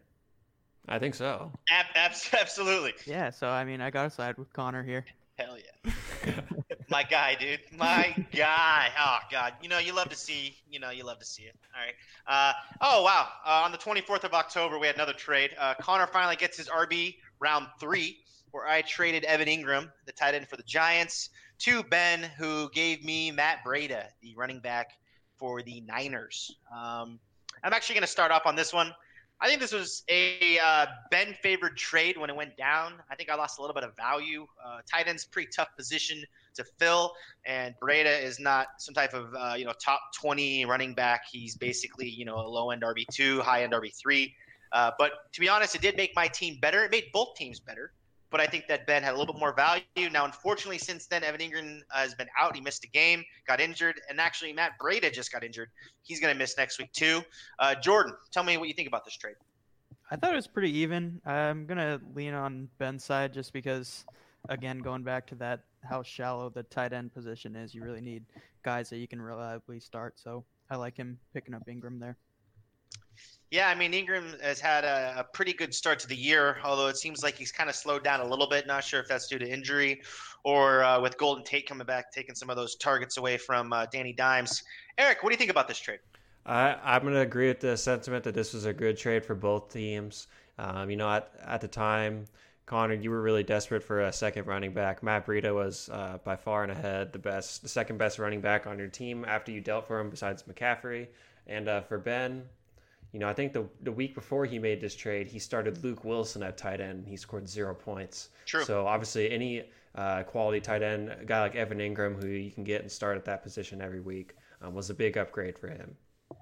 It's a very good point. Now, Uh, I just think so far. Can I just reiterate how much fun it is making people trade in this league? Do you guys agree? Yeah, I think it's awesome. Absolutely. It, it's just making things more fun. Uh, you know, it increases. You know, you're texting people all the time. In fact, I, I probably haven't done a single thing at work for a good month, just trying to look for running back. It's just fantastic. Now on the 11th, sorry, on the 7th of November, we had the second blockbuster attack of the blockbusters, where we had Hovey receiving Chris Carson, Kareem Hunt, and Hunter Renfrow from Spencer, who got in return Austin Ekeler, Golden Tate, and Emmanuel Sanders. Um, Eric, tell me who won this trade. I think this one is pretty clear. It was a, a win for Spencer. Um, he obviously, you know, Jordan mentioned that, uh, you know, a lot of times with these three for three deals, you're looking at who got the best player. And in this case, Hovey did get the best player. He did get Chris Carson. True. But, uh, I, you know, at the time of the trade, I would argue that Hovey gave up three starters and only got one in return, even though he got three players. So you know, Kareem Hunt, he did have a good game last week. He did better than I thought he was going to do. Um, but I, at the time, and even now, I think maybe there's a lot of other players you could uh, looked at, or maybe even you know could trade for who are better than Kareem Hunt. And Hunter Renfrow, I could probably find a receiver on waivers right now that I'd rather start than Hunt, Hunter Renfrow. All right, let's do it. Let's let's see. All right, let, let's see who we got. So you go to add players on ESPN.com. Let's see the free agents. I'm going to sort by wide receivers. Should we sort by position rank or last game? I mean, I'm just talking about like on a week to week basis, Davis, someone who yeah. I'd want to, who I'd feel comfortable picking up and starting. James Washington. I mean, look, Alex Erickson is on waivers. I mean, come on. Yeah, Donte Moncrief too. Uh, But yeah, you know, as continuing on my point here, you know, Spencer obviously wide receiver his weakest position. He was able to add two really quality starters at that position Golden Tate and Emmanuel Sanders. And even though he gave up a running back in Chris Carson, his best running back, he was able to get a running back back in return who's definitely started one every week in, in Austin Ekeler. I think looking at this trade, I think Hovey could have gotten a player like Chris Carson and maybe only giving up one starter if he was willing to deal like Mike Evans or, you know, figure out a way if Spencer really wanted Mike Thomas to maybe get two players in return back from Spencer. Um, I think a deal like that would have benefited him a lot more than the deal that he made. And I actually think this trade is a trade that is kind of that pushes his team down in the overall power rankings of the season. Yeah, it's possible. Uh, I just want to quickly add a fun fact. Uh, yeah, James Washington is a free agent right now, and I'm kind of confused because we're actually going to talk about him in our waiver wire segment. And now I see it uh, listed as a transaction. Uh, literally after this podcast started recording, uh, Spencer dropped him. It's fun to know. Um, hey, Jordan, who do you think won this trade? I agree with Eric. I think Spencer won this one. I mean, Chris Carson was the best player involved, but uh, you know that's just giving up too much for him. Three starters, three pretty good starters. Um, I I would have liked. I, I mean, I like that he was going after Kareem Hunt. I would have liked if he could buy low on him, just because it's you know it's a bit of a gamble. Who knows how much work he's going to get? But you know, this was certainly not buying low on uh, on Hunt. So it's just too much to give up. True. It was a lot to give up. Um, once again, you know, Hovey is one of those top teams. We'll have to see how he does. I think he's in a position where he's uh, going. He's, he's basically shaping his squad for the playoffs, um, and Spencer is shaping his squad to not lose the toilet bowl. So you gotta I- love I- that part of the season where I got people one are a little Oh, bit sorry, desperate. Connor. Oh yeah, no, go ahead. No, no, go go, ahead keep going. me. I know. No, no. You're the host. Drive, drive, drive the show. So, Oh, hey guys. FYI, Eric just clarified that I am actually the host. Jordan, did you know that? I do now. There you go. Uh, actually, Eric, go ahead. What do you got to say? But uh, you know, earlier, you know, before we were recording, we were mentioning a conversation that was had on Friday between some members of the league. Uh, Jordan, you were there. Uh, it was myself, Spencer, Hovey, and Joe. We were all watching the UW game, and you know, we let Hovey know that we definitely thought Spencer won the deal, and you know, he's going off last week on the pod and on Friday about you know he, he tunes into the pod and all he hears is everyone going off on him and now look at him his team's you know whatever it is seven and three. And uh, you know i'm going to give some insight that he gave us uh, to the trade. He said that he part of his reason for making the deal with spencer uh, for chris carson was that he knew that spencer was also in uh, serious talks with jerry to trade jerry chris carson Wow. and he says, you know, if Jerry would have gotten Chris Carson, then, you know, he might as well cancel the league. It's over. Jerry's team would win it all. And so, you know, he wanted to save everyone from uh, you know Jerry's team being all dominant. So he made the deal with Spencer. What a martyr. Anyways, uh, now looking at the next trade on the 9th of November. Uh, by the way, uh, really quickly, uh, shout out Hovey. Shout out Hovey. Shout out Hovey. Uh, we had the, uh, I'm calling it the biggest trade of 2017. Um, ignore the fact that there's a rookie involved. You had Spencer receiving Todd Gurley and AJ Brown. Uh, for those of you who don't know, AJ Brown is a wide receiver for the Tennessee Titans, and Todd Gurley is a husk of him former of his former self. Damn it, I fucked that up. Tristan in this trade received Golden Tate, uh, wide receiver for the Giants slash Lions slash Seahawks, and he received Devonta Freeman, uh, who we all know now is absolute garbage. Uh, hey, Eric, who do you think won this trade? You know, at the time the trade was made, I would have said that Tristan won the trade because I felt like the difference between Gurley and Freeman. I do like Gurley more, but I think it's pretty minuscule and and uh, how I would shape them the rest of the season. But obviously, Golden Tate much better than AJ Brown. But now, after one week has passed since the trade is made, looking on now, pretty obvious that Spencer has won the trade, given yeah. that Devonta Freeman is now injured and out for at least a couple weeks here. Yeah, that's unfortunate. Um, Devonta Freeman's been uh, quite underperforming this year as well. You can say the same thing about Gurley, although he's always going to get his touches. He's just not the same top five guy that he's been. Jordan, what do you think about this? Yeah, the Freeman injury makes it pretty obvious. I mean, you'd rather take Gurley than than an injured Freeman. So. Truer words have never been spoken. Now, on the 12th of November, we had our third blockbuster, Revenge of the Blockbusters. Hey, Jordan, do you know the theme of all these blockbuster trades? I'm seeing a lot of revenge. Oh, eh, that's Star Wars movies, isn't it? Hell yeah, you got it right. nice. Uh, and the best Star Wars movies, the prequels. Um, there you go. We have had three awesome blockbuster trades. I actually prefer talking about these, or you know, uh, making these types of trades over the you know Giovani Bernard Phil Dorsett trades because they are uh, you know league-changing trades. They could turn one team from out of the playoffs and bump them right up, uh, and at the same time, you can knock some down and all of a sudden make your team suck. So we had Spencer uh, receive Ezekiel Elliott. Yeah, you heard it. You heard me. The running back for the Dallas Cowboys, uh, top five player. Yeah, you heard me. While Chris, in return, received Derrick Henry, A.J. Brown, who's just making the rounds. Uh, if you don't remember, he's a uh, rookie wide receiver for the Tennessee Titans, and LeSean McCoy. Now, this was kind of an odd one. It was a three for one, and I don't understand why um, Spencer didn't also get who Chris dropped. Like, I don't understand why they did, not do a three for three. Like, I, I actually don't. doesn't make any sense to me. Um, Jordan, tell me a little about this trade. Where were you when you saw that Ezekiel Elliott was traded? You know, I actually don't remember where I was, but I think this is a classic example by Spencer of a of a uh, buy low and a sell high. He's selling high on Henry and buying low on Zeke after a, a lackluster uh, performance on Sunday. But yeah, I think this is a clear win for Spencer. I mean, I I don't really have much else to say. It's just uh, you know Zeke's clearly the best player here. Henry's coming off a couple huge games. It's a good good opportunity to sell him there for him. So that's a great point, Eric. Uh, tell me that you think that Chris won this trade. Connor, you know, I have a lot to say on this trade, so I, I think I want to let you go first and hear your take before I uh, inevitably hold up the podcast. well, you've already held it up about twice already, so I'll just go ahead. You know, I think the best part of this trade was the GIF of Bill Cosby that Tristan put in the Discord. Right? I awesome. saw that thing and I just started laughing so goddamn hard. I don't know why. Like he does that weird thing in his head. I'm pretty sure he's driving um, to a trial for sexually assaulting women. Um, shout out to Bill Cosby.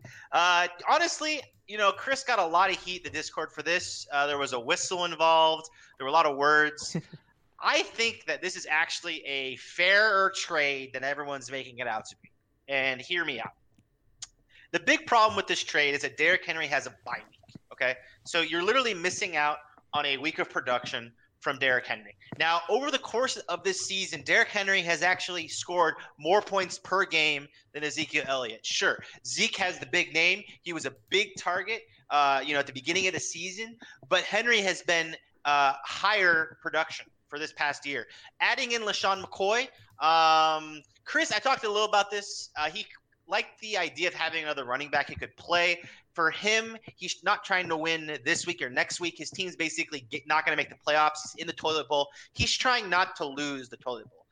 My big problem though is that LeSean McCoy, who you know is quite uh, quite old, was actually, you know, he I believe they're actually reducing his carries. I think Andy Reid came out and said they want to give the ball more to Darwin Thompson. So this is a guy I don't really want to touch right now. Now at the same time, the Chiefs are on a little bit of a losing skid, so maybe they'll change that. Uh, you know, because obviously they want to win, make the playoffs. Um, I think it leans Spencer's way, but I think it's a lot closer than we give it credit for. Now, Eric, if you want to blow up our ears for the next ten minutes, floor is yours. All right. So Connor, I just gotta say, I, I think you saying that this trade is leans towards more towards even than people want to give credit for may be worse than your take that Giovani Bernard would outscore Melvin Gordon this season. I mean, I think this is in the running for the worst trade to ever go down in EIG history, the most lopsided trade of all time. I mean, I'm going to start calling Spencer Suleiman Sonnenberg because he's like a Nigerian prince scamming you guys right now with these deals. I mean, come on. Ezekiel Elliott for Derrick Henry, AJ Brown, and LeSean McCoy. I mean, yeah, Henry's been pretty good this year. He's obviously an RB one, but uh, Ezekiel Elliott, looking forward to the rest of the season, you'd much rather have him. And looking at the other two players Chris got, Chris should be getting three starters in return for Zeke Elliott if he wants to make his team better.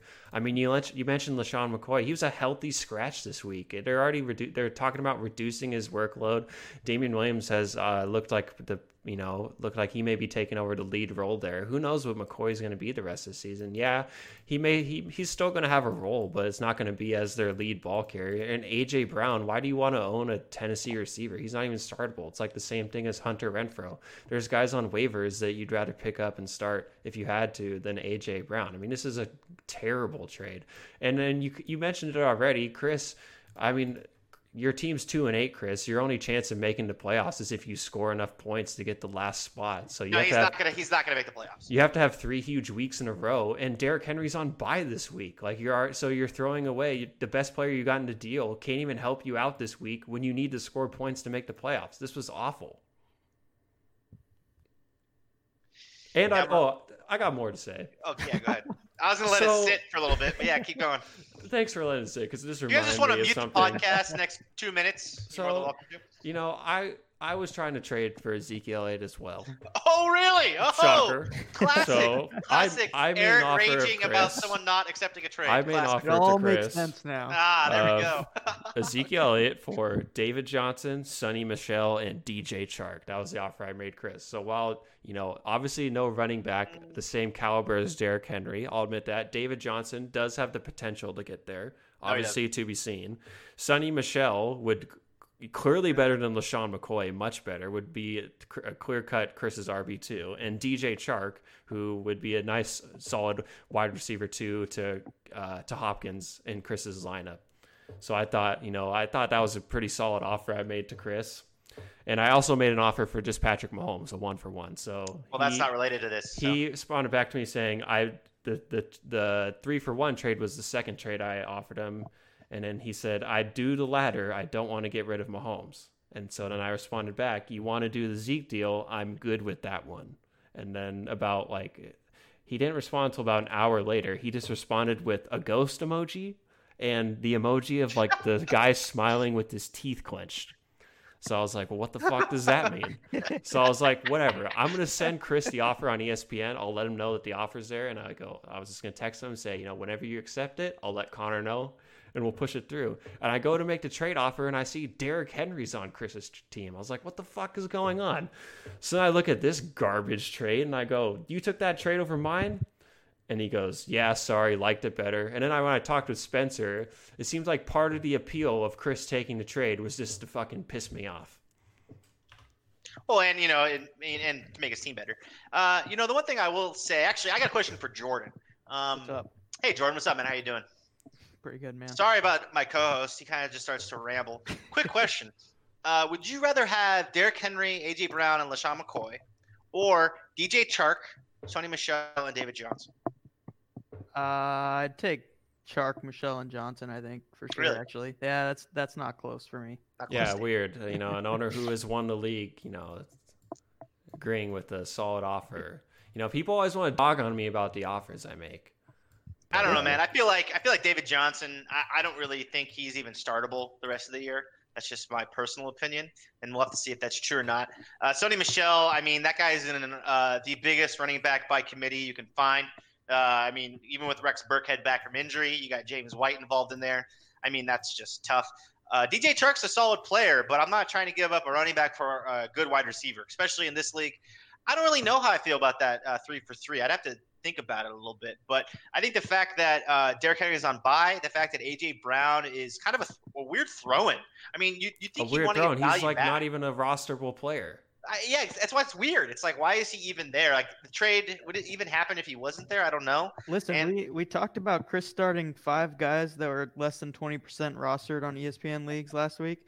AJ Brown's twenty three percent rostered, so he's moving up in the world. Real time facts with Jordan Azari. That's fucking awesome. I, I, I don't know, man. I feel like targeting LeSean McCoy right now is just not, not a good play. So I, I don't think it's that bad though. Um, I think it's it's bad. Um, it yeah. fucking sucked. oh man, we're gonna hear from Chris when he hears this. All right, moving on uh, from uh, our last blockbuster, we had a trade today. Actually, this was awesome. I really enjoyed this trade. Uh, I was involved. Um, I'm not really sure how I feel about it just yet, but I sent Juju Smith-Schuster away to Hovey's team, and he gave me Kenyan Drake, uh, running back for the Cardinals. Uh, I think I want Jordan and Eric to go first. So, Jordan, why don't you give us the lead? Sure. I think this was a pretty even trade. It benefits both teams. I mean, Connor, you're continuing your quest to find a an RB two, and uh, you know I True. think Kenyan Drake can get you some, some production.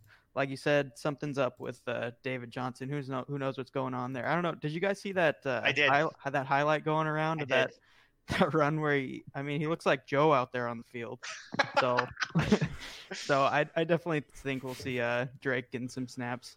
Uh, that's a really good point. I did and name then, this trade. Connor finally gets his RB two round four. Forgot to mention that. Sorry, Jordan. Go ahead. At the same time, I mean, I think uh, I think uh, uh, Hovey needed some wide receiver depth, so Juju Juju's a decent guy to fill fill a spot there. So I think it was an even deal. All right, Eric. Uh, I've been I've been preparing for this since I accepted this trade. Uh, lay it into me. All right, I think this is a a, a win for Hovey. Um, you know, I think we got a bet uh, in the works here, Connor. You were just, uh, you know, shitting all over David Johnson. You obviously like Kenyan Drake for your, since you traded for him. I'm willing to bet that uh, David Johnson will. I'll, I'll, put any amount of money. You can name the dollar amount that David Johnson will outscore Kenyan Drake the rest of the season. Uh, let's do five since I just took ten from you last weekend. All right, that's pretty disappointing number amount, but uh, we got a bet on the board. We, we, have like seven or eight bets going on right now. Like I don't even. We have to do a recap because I forgot most of them. Um, and are any, of, are any, of, them still going on though? I, yeah. I so like Melvin Gordon versus over. Giovani Bernard. That's over. Uh, Aaron Rodgers is still in the closet. So Aaron Rodgers versus Matt Ryan is going to be pretty close. Oh, we also have DJ Chark versus McLaurin. I'm pretty sure DJ Chark's going to win that one. Um, yeah. I think so those are the season long ones. But yeah. uh, you know, uh, here we go. We got another one here. Uh, I think Johnson. He's uh, pretty obviously the. He's more. He's the more talented back. He's produced more throughout his career. Produced more this season. Drake had one good game when he was the only running back, but you know, I think once Cliff Kingsbury comes to his senses, who knows if he'll be able to do that because he's a terrible coach. But uh, wow. uh, you know, once he comes to his senses and realizes that you know David Johnson's kind of the guy that gets their offense going, um, he'll have Johnson in there.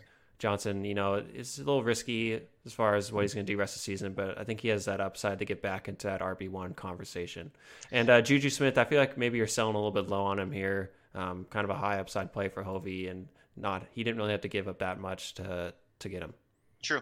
Um, so the bet is Kenyan Drake versus DJ uh, week through like what week 16 total points. Yeah, sh- yeah, sure. Okay, uh, I'm gonna talk about this a little bit. I actually, in the show sheet, I have Hovey winning this trade, which uh, to the delight of Jordan um, and Eric. I think that um, you know I've been looking for running back. I really, uh, especially this week with Breida is out, um, and I'm kind of kicking myself for dropping McKissic, although I don't really know if he's even that startable. Look, I, I'm a big fan of Juju Smith-Schuster. Okay, uh, I made that pretty clear on the podcast before the draft. I targeted him in the draft. Um, I picked him up for forty-two dollars. And, you know, he has all the talent in the world. He's really good at Fortnite. but he has no quarterback. And I've watched him flounder for the past 10 weeks. And truthfully, I with my wide receiver core, I don't see myself starting him at all the rest of the season. I just didn't see it happening. So in my eyes, I wanted to get a running back in return. It's pretty tough to trade for running back in this league, especially so close to the playoffs. And uh, that was the, uh, I guess, the best one I could find. I also think I'm buying a little bit low on Kenyan Drake. I know he just had a couple big games for the Cards, so it might seem like I'm buying high, but I think that there's a lot in store for them. The one big issue that kind of pains me is that he is on buy next week, which sucks. So because Kenyan Drake's on buy, I think Hovey won this trade. If he wasn't, I think it would lean my way, but um, he is on buy. So that does it for uh, our review of all the trades. Now, just quickly keep in mind Trade deadline is November 22nd, so you still have uh, about a week and a half to get those trades in.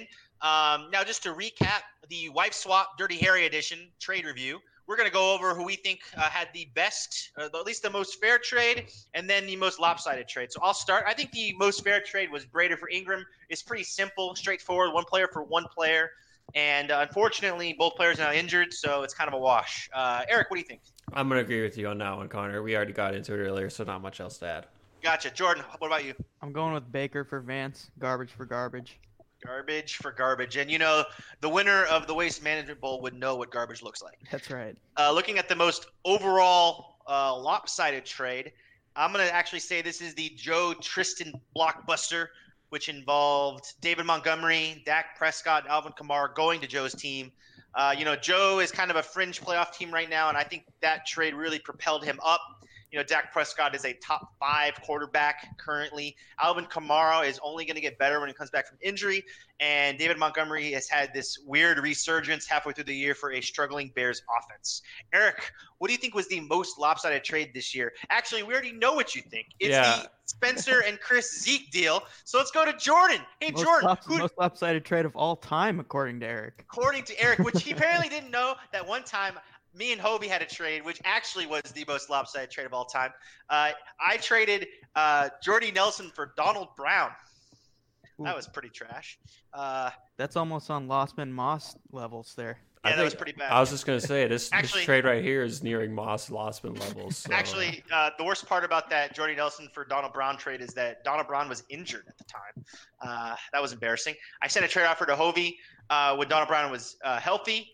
Uh, the next morning, he got injured, and then Hovey accepted it. So I will never forgive Hovey for that. All right, Jordan, what do you think? I'm going with the uh, Aaron Jones OBJ trade. I mean, I know Eric, you made a good move by flipping OBJ shortly after, but just looking at that trade in a vacuum, it's uh, it's a blowout.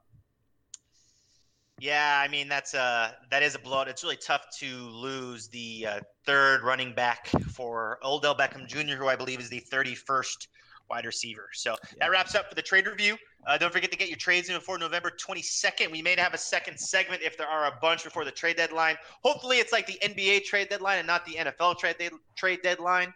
That would be nice to get some action. Very quickly, let's go over the waiver wire wrap up of the week. Kind of a quiet week, except for one player. Literally, the majority of the teams put in bids for a guy named Brian Hill, running back for the Falcons. He goes to Curtis for $91, the classic example of everyone bidding very high for a running back. Uh, we also had multiple bids for James Washington, who is actually now on waivers. Actually, he's a free agent if you want to pick him up. For also for Deebo Samuel, who I can't believe anyone would ever try to pick up Deebo Samuel with all those goddamn balls he dropped on Monday, um, and also for Randall Cobb. So I think it's pretty clear across the board that the best pickup was Brian Hill. Um, Jordan, do you have anything you want to add to that? Yeah, I mean, we've had a few of these running backs go for the high dollar amounts. I think Brian Hill's got a good chance at being better than the rest of those guys. Certainly better than me picking up Ty Johnson for 106. So uh, congrats to Curtis there. I also like uh, another pickup by you, Connor Foles, for three bucks. I mean, he's he's playing uh, Oakland and Atlanta in weeks 15 and 16. So if you can get into the playoffs and win that first week, you'll be you'll be sitting pretty there. It's a good point. Yeah, when Connor's, you know, playing in the consolation bracket of the, the, playoffs in week 16, Nick Foles will be doing a lot of good. It's called the Toilet Bowl, I believe, and it's not a consolation prize, it's a punishment. Now, looking at the worst pickup, uh, I got to be honest, I got to give this one to Eric. Eric, what was the worst pickup of the week? I mean, the worst pickup this week is not even a pickup. It was the lack of a pickup by Hovey by not even making a bid on Brian Hill. I mean, I kind of feel like I'm beating a dead horse here. You know, you know, Hovey's heard all the jokes. Haha, he he doesn't know how to make a bid. He never makes any bids. But this is just egregious. I mean, as we mentioned, you know, Jordan mentioned some running backs have gone for pretty high prices that, you know, they were backups or, you know, just some guys people hoping would have high upside. Brian Hill, he's the starter for it sounds like at least 2 weeks. He's a starting running back. He's like I'd be willing to bet he's yeah. in the top he finishes in the top 15 of running backs this week. That's what I would say about Brian Hill. So put 5 bucks on it? Sure. So a, a, real solid starter. Obviously, Hovey he he did improve his running backs by Chris Carson, but it's not the strongest position for him. He he has the most money by far. He could have bid. All he had to do was bid. Look at whoever the next lowest person is. I'm going to give you guys some insight here. You can just look at who the next who has the most money below you and bid one dollar more than that person. So Hovey could have bid. I think Tristan had 105 dollars. He could have bid 106 for Brian Hill, and he would have only paid uh, 16 or whatever it is, however many more dollars, 15 more dollars than what Curtis bid, and he still would have had like $80 left or $75 left to make bids for the rest of the season. I mean, this is this egregious uh, lack of bid by Hovey. Yeah, and and I'm playing Curtis this week, so you know Curtis has Saquon Barkley on by, but now he's got Brian Hill to fill in for him. So That's thanks, Hovey. Hovey was trying to defend himself about his strat quote air quotes strategy of not making bids this season. But I mean, what are you doing? Come on, this is you got to do something here. I think it's pretty egregious when your strategy is being lazy. I'm not really sure what he was thinking. I would uh, be actually, willing to bet, you know, Hovey Hovey's like, well, I, you know, I never know who's going to do good. I would bet that Hovey even does doesn't even know who Brian Hill is. So as he's listening around, he's probably figuring out who he is. So shout out to you, Hovey. You know, I feel like uh, I've a couple, couple times on this podcast. Maybe Hovey won't give me credit. I feel like I try to always defend him a little bit. He always gets kind of a bad rep from Eric. Eric loves to throw some jabs, classic. Um, but this one's kind of unforgivable. I don't really understand this. I mean, I actually watched the Falcons Saints game over the weekend. Uh, unlike you stupid fucks who go to red zone, fucking consumerist fascist pigs who just fucking plug, you know, these little glasses on, just like get zapped with all this consumerism. I actually like to watch a full game. You know, it's like watching a movie, you know, or foreplay. You know, if there's a lead up, you know, there's always like a cool entrance. You know, there's rising action, and then there's a climax. And usually, I always climax first. Let me tell you what, man, Brian Hill climaxed all over the fuck of the Saints this week, and he was on fire, man. I mean, I was kind of watching to see Calvin Ridley do well, and I was like, the whole time, I'm like, where the fuck's Devonta Freeman? Because Brian Hill was going off, and I was really impressed from what I saw. You know, that backfield with Ito Smith out too. Um, I think there's just a lot of room for improvement. Devonta Freeman's been struggling this year, and the Falcons, yeah, you know, they're they've had a pretty shit year, but they stole one from the Saints thanks to Brian Hill. I really think Hovey should have balled out and purchased this guy. He was the only guy who could just literally buy him face value, and he didn't do anything. So, a little disappointing. Um, not gonna lie. So yeah, did it, it would be one thing if he would have bid fifty dollars, and I'd been like, well, that was a dumb bid, but at least no, he made a bid. He didn't even no, make that would have been worse. Bid. That would have been worse for me if he bet fifty dollars. That would have been worse because it's like it's uh it's like I mean trying and failing is much worse than not trying. yeah, I learned that the hard way. I, I, don't know what the fuck I'm talking about. But yeah, I think it's really disappointing overall. I don't really want to harp on uh, Marshall Yanda look lookalike too much because, you know, uh, he is a great guest to have. He's an awesome dude, and obviously his team's doing well. So like, what the fuck do we have to talk about? But I think this is a pretty big mix-up on his part. Now, all right, that go. That's it for the waiver wire pickups. Um, uh, you know, if you, I, waiver wire is getting pretty bare these days, guys. Uh, so you know, really, if you want a guy, you got to buy him. And uh, you know, I think that uh, this goes to show you how deep our league is. You know, we have Brian Hill, we have Ty Johnson. Um, I spent a ton of money on Jaylen Samuels. You have Wayne Gallman, the $180 man. I mean, there's just these examples of just people blowing their load for running backs. And, uh, you know, sometimes they work out, like Chase Edmonds for a couple weeks, who's now a free agent if you want to pick him up and sometimes they don't. But I think that Brian Hill has a good chance to uh, succeed in that offense. Connor, you left out Darrell Henderson. Yeah, I was just say I was just going to bring it up too. Jordan beat me to it. Come on, dude, Darrell Henderson. I mean, that's true. That's you true. Get, you get him on waivers now too. This, uh, that's true. If you're wondering. Uh, That's true. Actually, but ninety funny, funny story. Guess who owns Malcolm Brown right now? I, I don't know, Connor. Who is it? It's Eric does. Eric owns Malcolm Brown. Talk about some irony. He actually picked him up. Didn't you like pick him up for a couple bucks? Uh, I picked him up for zero, but I dropped Darrell Henderson for him. So. Uh, wow. and uh, time is a flat circle. Um, anyways, oh yeah, uh, let's let's wrap this up. So, anyways, just quick announcement: the end of the year party, December twenty first, six p.m. Art Marble twenty one at South Lake Union. I actually may need to change this time to seven or eight p.m. Um, I have a conflict. I'll keep everyone updated. Hopefully by next uh, next podcast, I'll have an update. Um, but hopefully it won't be too much of a delay. Looking at the previews coming in, um, everyone was five and one last week. Eric, Connor, and Hovey. So uh, we're actually all of us are above 50%, which you love to see. Uh, Eric's at 36.24. Same with Guest. Uh, I'm at 33 and 27. So let's go ahead and quickly review the matchups. We have the Applied Mathematics Master versus Apprentice game. It's me versus the guest. It's Connor versus Jordan. What an awesome matchup. Jordan, are you going to lose this week? I'm not going to lose. I'm taking myself here. I got my uh, full lineup back in back in play this week, and uh, also Connor, I don't know what you're going to do at tight end with your guy Hollister on by, and I believe Kittle was ruled out today, wasn't he? I don't want to talk about it. Uh, hey Eric, uh, who do you think is going to win this match? I'm also going with Jordan here. Uh, you know, I think uh, some would consider this upset alert, but you know, I think Jordan's just a clear favorite in this one, so not even I can't even call it an upset. Uh, his his lineup's just looking a lot stronger than yours this week, and uh, yeah, down Aaron Rodgers and uh, your boy Jacob Hollister, potentially Kittle as well.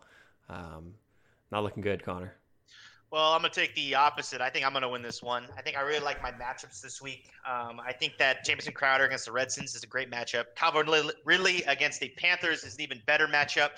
I really like Tyler Boyd against the uh, Raiders. The Raiders have a pretty bad secondary. And the last time Kenyan Drake played the Niners, he scored 26.2 fantasy points. He's probably not going to reach that again, but uh, I think he definitely knows something about that defense that I don't know. Unfortunately, Aaron Rodgers is on bye, so I'm forced to start Nick Foles against the Colts. We'll see how that goes. I don't like the projections. I'm projected to lose by, I guess, what, 13 points? That doesn't seem right. I'm taking myself. All right, moving on to put the five next bucks game. on that. Oh, yeah, absolutely. Connor, Actually, I got a bet for you as well. God damn, dude. Can someone write all these bets down? I actually think that your team, I'd be willing to bet that you finish in the bottom four scores this week of the. So you're in the bottom 33% of the league.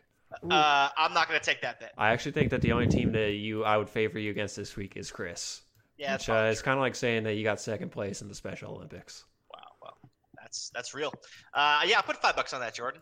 All right, cool. Cool. Very All right. Potter dodging my bets. Uh, what else Yeah, is new? well, but anyways, uh, we your got another make your bets matchup better, to look bro. at.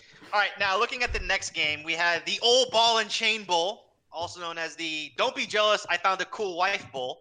It's Curtis versus Eric. These guys are both married, so obviously that's a common theme. Uh, Eric is actually projected to win by about 10 points. Jordan, who do you think is going to win this game? Uh, I'm taking Eric. For me, it would have been close if uh, Wilson and Barkley weren't on by for uh, for Curtis, but uh, they are. So that's a big loss there. It's Taking two best players. That's pretty tough. Eric, let me guess, you're going to choose Curtis. Uh, no, you know, I have picked against myself this year uh, last week correctly, but I'm going with myself in this one. I like my matchups at uh, running back and receiver here. Uh, I, I moved on from Jimmy G today and picked up Jacoby Brissett as he comes back healthy. So I like the boost at quarterback there. And as Jordan mentioned, uh, Wilson and Barkley on by. Uh, the Barkley uh, loss hampered a little bit by the Brian Hill pickup, but um, still a, a big loss there for Curtis. Yeah, I'm actually also going to take Eric on this. This is a cl- clean sweep. I think that Curtis, it sucks that he's missing Russell Wilson and Saquon Barkley, arguably two of his best players. He also has really tough matchups this week. He's got Jordan Howard against the Pats. Um, he's actually got uh, Kenny Golladay against Dallas. Dallas is a decent secondary, uh, at least statistically. I don't know about personnel wise. And then Denver, actually, surprisingly, is the third best defense against fantasy wide receivers. So Stefon Diggs against them. I mean, they're probably just going to run the ball the whole time. Uh, I really like Eric in this matchup. Okay, moving on to our next game. We have a projected blowout uh, of Joe versus Chris. Joe's projected 118.9. Chris is projected 77. This is the Mukilteo Strip Club Lovers Showdown. And uh, I actually reached out to Joe uh, before this podcast, but after I named it that, he said, I'm so happy that in a week I need to get a win. I get to go up against Chris's dumpster fire of a team. My team is going to be raining points quicker than I make it rain dollar bills at the strip club. Talk about relevance. Uh, Jordan, who you got? I'm sticking with, with the projections here. This is going to be a blowout. I mean, there's not much else to say. Although it is too bad for Chris that the guy he just traded for is on bye. Of course, I'm talking about AJ Brown. Yikes! See, All right. nice, Jordan. All right, Eric. Uh, I mean, there's not much to say here. This one's uh, obviously going to Joe. Chris is with that. I mean, already before that trade with Spencer, he already secured himself a spot in the toilet bowl, but it's pretty obvious at this point. Um, we need to start coming up with some last place punishments. True, future segment. Um, actually, I think that uh, Joe's obviously going to win this one, um, but I also think that Chris threw this game away by trading away Ezekiel Elliott, uh, trading away your best player for uh, another great player, but he's on bye. Uh, that's just he's just throwing this week away. So I think it's pretty clear Joe's going to win this one. Uh, looking at the next game we got going on, uh, we have Andrew McCory versus Eric Hovey. Hovey's projected to win 113.6 to 105.2. This is the clash of the shout outers. Since I swear to God, these two guys, all they do is give shout outs. Uh, I texted Corey before this game for a quote. He said, This is a must win. Not much else to say. LOL. And then he sent me three laughing, crying emojis. So McCory is a confirmed weeaboo. Do not send me three emojis in a row. Uh, I actually think Hovey's going to win this game pretty handily. Uh, Jordan, what do you think?